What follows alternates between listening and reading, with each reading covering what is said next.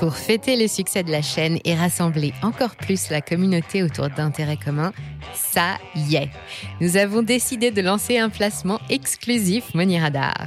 Vous nous l'avez demandé, le voilà enfin, et vous allez voir, on a mis le paquet. Voici le plan Madoff Money Radar. Le plan Madoff Money Radar, c'est un placement 100% garanti, donc sans aucun risque, basé sur une stratégie exclusive que nos ingénieurs financiers ont développée spécialement pour les abonnés de la chaîne. 5% de frais d'entrée seulement, pas de frais de sortie et un rendement exceptionnel garanti de 25% par an. Oui, vous avez bien entendu, 25% par an garanti et sans risque. Et en plus, disponibilité totale. Vous pouvez récupérer votre argent quand vous voulez et sans aucune pénalité. Imaginez tout ce que vous pourrez faire de la fortune que le plan Madoff Money Radar va vous rapporter. À vous, les voyages, les montres de luxe, les vêtements de créateurs et les dîners dans les restaurants étoilés. Alors, qu'est-ce que vous attendez? Pour souscrire, rien de plus simple. Vous pouvez laisser votre demande d'adhésion et vos chèques à l'ordre du plan Madoff Money Radar, Hustler Building, aux îles Caïmans, ou bien nous envoyer directement votre carte bleue avec son code, ça ira plus vite et le résultat sera le même. Ah, et si vous avez des coffres, pensez aussi à nous envoyer la clé et parlez de nous à tous vos amis. Bon, évidemment, si vous recevez un jour ce genre de proposition, fuyez. Vous avez ici l'exemple parfait de l'attrape gogo avec toutes les options. Rendement délirant, zéro risque, disponibilité totale, réservé à un petit nombre d'investisseurs. Ça sent le coup fourré à des kilomètres. Si vous avez envie de perdre tout votre argent, c'est exactement à ce genre de sirène qu'il faut succomber. Heureusement, ça ne vous arrivera pas à vous. Vous êtes un fidèle abonné de la chaîne, bien informé, un habitué des investissements et vous savez à qui vous adresser pour placer votre argent. Jamais vous ne miseriez un euro sur ce genre de publicité.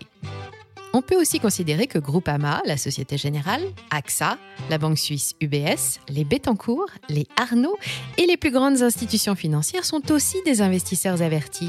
Et pourtant, ils n'ont pas vu venir ce petit homme au sourire attachant quand il leur a proposé à peu près la même chose. Des banques, des fonds d'investissement et des épargnants lui ont confié quelques milliards sans hésiter, sans se douter un seul instant qu'ils ne reverraient jamais plus leur argent. Comment est-ce possible? Il n'y en a qu'un à avoir réussi ce coup de maître. Installez-vous bien car aujourd'hui je veux vous raconter l'incroyable histoire de la plus grosse arnaque financière du siècle, une escroquerie menée par le génie maléfique de Wall Street, la légende de la triche, Feu Bernard Madoff, pendant près de 25 ans et qui va coûter la bagatelle de 64,8 milliards de dollars à ses milliers de clients. Et quand je dis incroyable, le mot n'est pas à la hauteur. Direction l'Amérique des années 90, mais juste avant de remonter le temps, et si vous avez envie de nous donner un petit coup de main, c'est toujours gratuit et c'est toujours le même moyen. Abonnez-vous. Merci à toutes et à tous pour votre soutien et bienvenue sur Money Radar.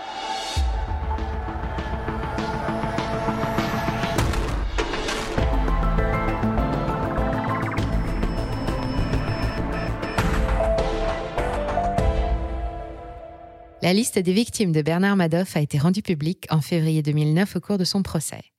Elle compte pas moins de 162 pages sur une liste de clients qui en compte 164 et elle n'est même pas exhaustive car elle ne tient pas compte des centaines de milliers de victimes indirectes. Quand l'empire de Bernard Madoff s'est effondré en 2008, personne ne s'attendait à ça. Bernie, c'était une star à Wall Street. Il a présidé le Nasdaq, il conseillait et il plaçait l'argent des plus fortunés depuis les années 60. C'était un honneur de faire partie de sa clientèle. Même la fondation philanthropique de Steven Spielberg était cliente chez lui. Le milieu le connaît bien, c'était un personnage discret mais mondain. On parlait de lui jusque dans les pages des magazines People, de ses incroyables performances en bourse. Pour devenir client, il fallait montrer patte blanche, avoir son chéquier sur soi et être coopté.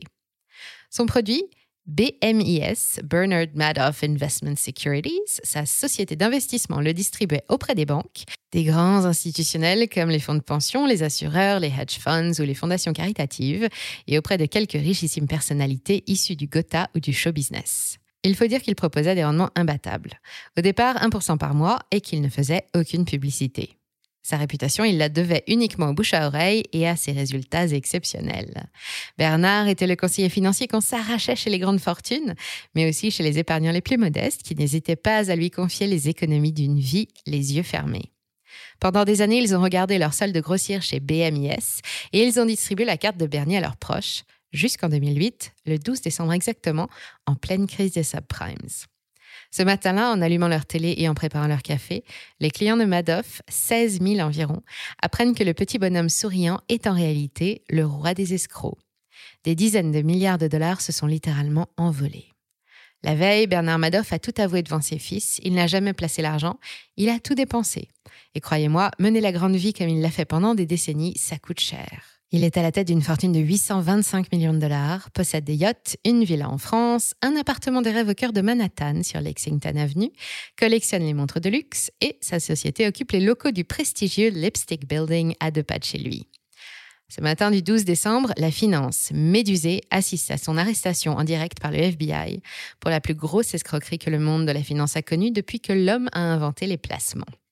Il paye une caution de 10 millions de dollars et reste en liberté surveillée jusqu'à son procès l'année suivante. Reconnu coupable de tous les faits reprochés et qu'il confirme lui-même, il est condamné à purger une peine de 150 ans de prison au pénitencier de Butner en Caroline du Nord. Les réquisitoires font alors la lumière intégrale sur ce qui s'est passé.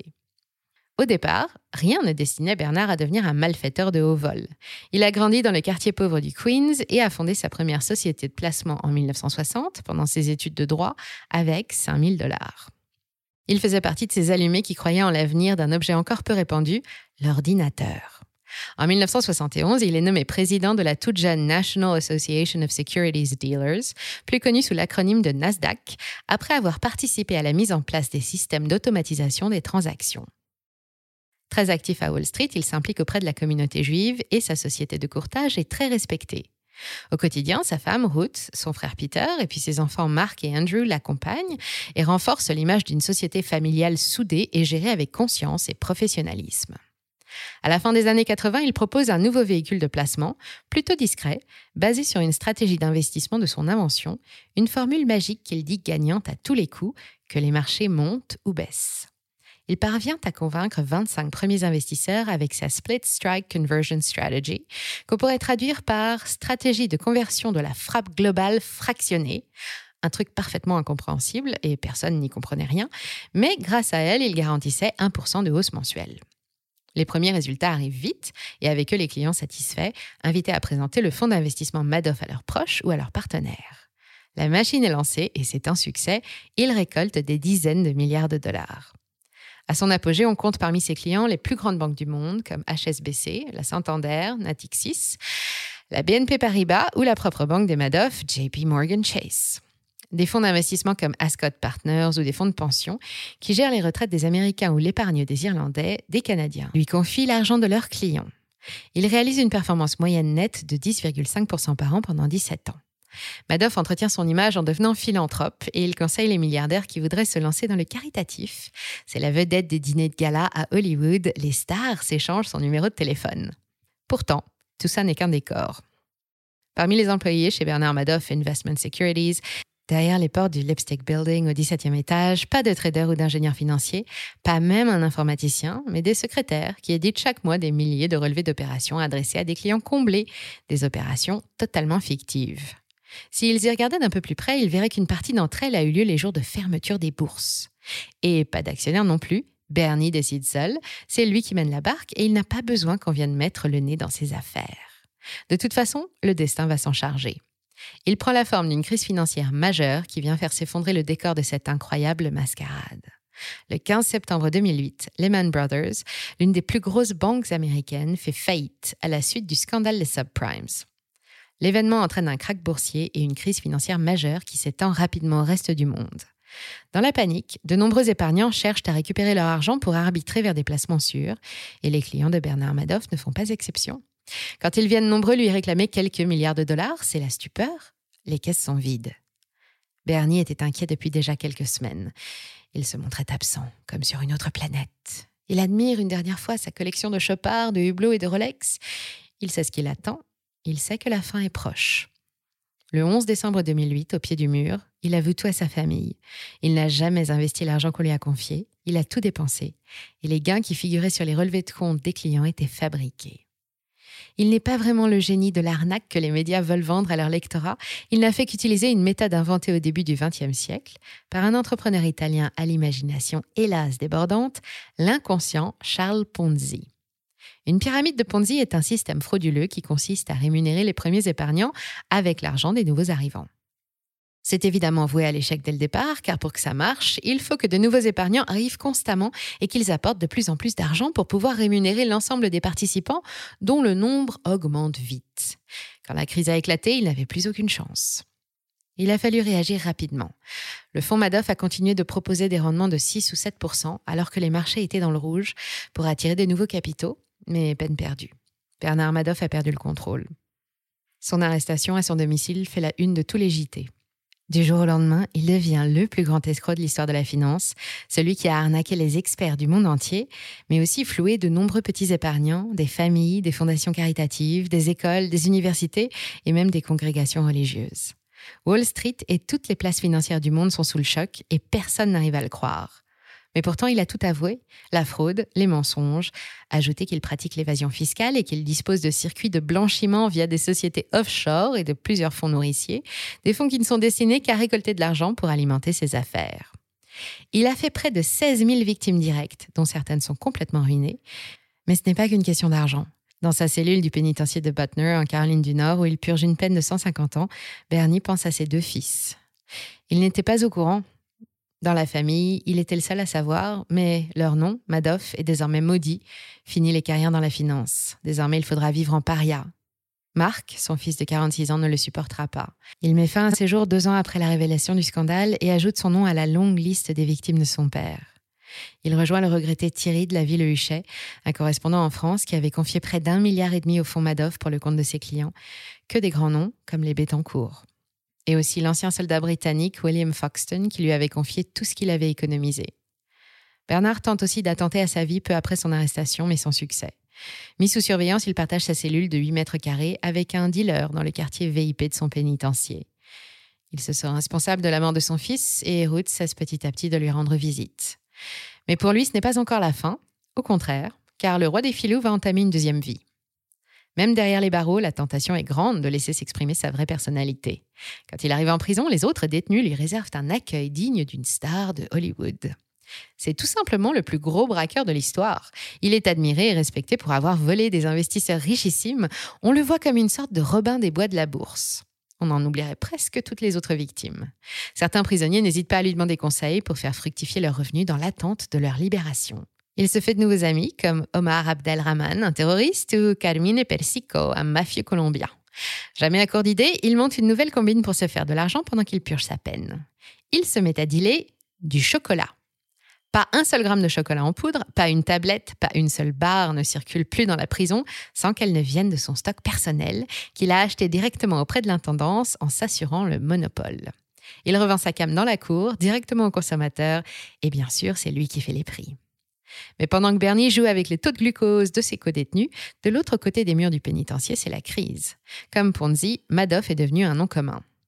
Dans les salons, les investisseurs se demandent mutuellement s'ils ont madoffé, sur le ton de la blague, mais ça n'a rien de drôle, car le montant du préjudice est gigantesque et les plaintes s'accumulent sur le bureau du département de la justice américain. Avec en particulier la SEC, le gendarme de la bourse qui est pointé du doigt. Bernie s'est amusé avec son Ponzi pendant 25 ans, parfois plus selon certaines sources. Comment se fait-il que les autorités n'aient rien vu? Il aurait dû être contrôlé comme tout le monde. Mais Bernie a bien reçu les visites des inspecteurs. Devant David Coates, l'inspecteur en chef de la SEC, il avoue, je cite, Ils ne comprenaient rien et ils étaient idiots. Il est parvenu à les berner facilement et nul ne doute que son aura de star de la bourse sera grandement joué en sa faveur. Bernard Madoff s'est éteint le 14 avril 2021 des suites d'une maladie rénale alors qu'il lui reste 140 ans de peine à purger.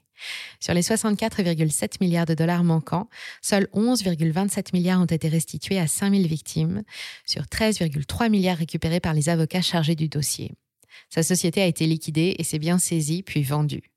Les clients qui ont profité du système ont été sommés de rembourser les intérêts frauduleux perçus, évalués à 18 milliards de dollars dès 2009, dont UBS, HSBC, Citigroup, Merrill Lynch ou encore le japonais Nomura, et tous les fonds nourriciers qui alimentaient l'escroquerie depuis le monde entier. Mike Beans et Frank Avlino, les dirigeants de BLMIS, le premier fonds à avoir alimenté la chaîne, sont condamnés à verser 900 millions de dollars. Le record est attribué à la banque JP Morgan Chase, accusée, elle, d'avoir fermé les yeux sur les activités de son client. Elle devra s'acquitter de 6,4 milliards de dollars. Annette Bongiorno, fidèle assistante, l'une des seules personnes à être dans le secret, a gagné plus de 14 millions de dollars qu'elle devra rendre elle aussi. Il reste beaucoup de victimes indirectes, celles qui n'étaient pas clientes directement, mais clientes des fonds eux-mêmes clients de Madoff, qu'on appelle des fonds de fonds. La justice a prévu pour eux un fonds d'indemnisation de 4 milliards de dollars, dont près de 2 milliards ont déjà été versés. Et selon les dernières estimations, ces victimes indirectes auraient aujourd'hui récupéré 56% de leur mise, contre près de 70% pour les clients directs. Je pense que le message est clair. Mieux vaut ne pas monter ce genre de business, alors n'essayez pas chez vous. D'autres ont aussi échoué et vous n'êtes pas Madoff. Lui, c'est l'homme de tous les records.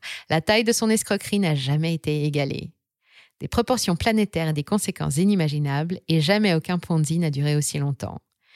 Il y a donc quand même un peu de génie dans ce petit homme souriant, débonnaire et sournois. D'ailleurs, j'y pense, que se serait-il passé s'il avait été honnête et décidé d'utiliser ses capacités autrement? Je vous pose la question. Et pour y répondre plus facilement et entrer dans l'intimité de la famille Madoff, on vous conseille de regarder la mini-série américaine qui porte son nom, produite par ABC et sortie en 2016, dans laquelle Richard Dreyfus incarne un Madoff machiavélique et sans éthique pendant 90 minutes dramatiques, traitées avec une pointe d'humour. Et si vous n'avez pas de courant, vive le papier. Le récit de l'affaire au grand complet est à retrouver dans l'affaire Madoff d'Amir Weitman, un livre qui fait référence depuis 2009 et qui revient notamment dans le détail sur la façon dont les inspecteurs de la SEC se sont fait berner. Et si vous parlez anglais, courez emprunter Madoff Talks de Jim Campbell, qui rassemble les confessions de Bernard pendant huit ans, par le biais d'échanges de courriers avec l'auteur, et découvrez comment il essaye de justifier l'injustifiable sans aucun remords. Revenez nous dire si ça vous a plu et ce que vous pensez de cette histoire. Si vous avez un doute sur l'honnêteté d'une publicité pour un placement miracle, parlez-en à votre banquier. Et en dehors des heures de bureau, venez aussi la soumettre à la communauté Money Radar sur nos autres réseaux, ça ne coûte rien. Ensemble, on assure une veille économique et financière, et c'est aussi un lieu d'échange entre fans de la discipline, alors on n'attend plus que vous. Merci d'avoir suivi cet épisode jusqu'au bout. Si ça vous a plu, on compte sur vous pour le partager autour de vous. Laissez un like ou une bonne note et vous abonner pour être informé des prochaines sorties. Et moi, je vous dis à très bientôt sur Money Radar.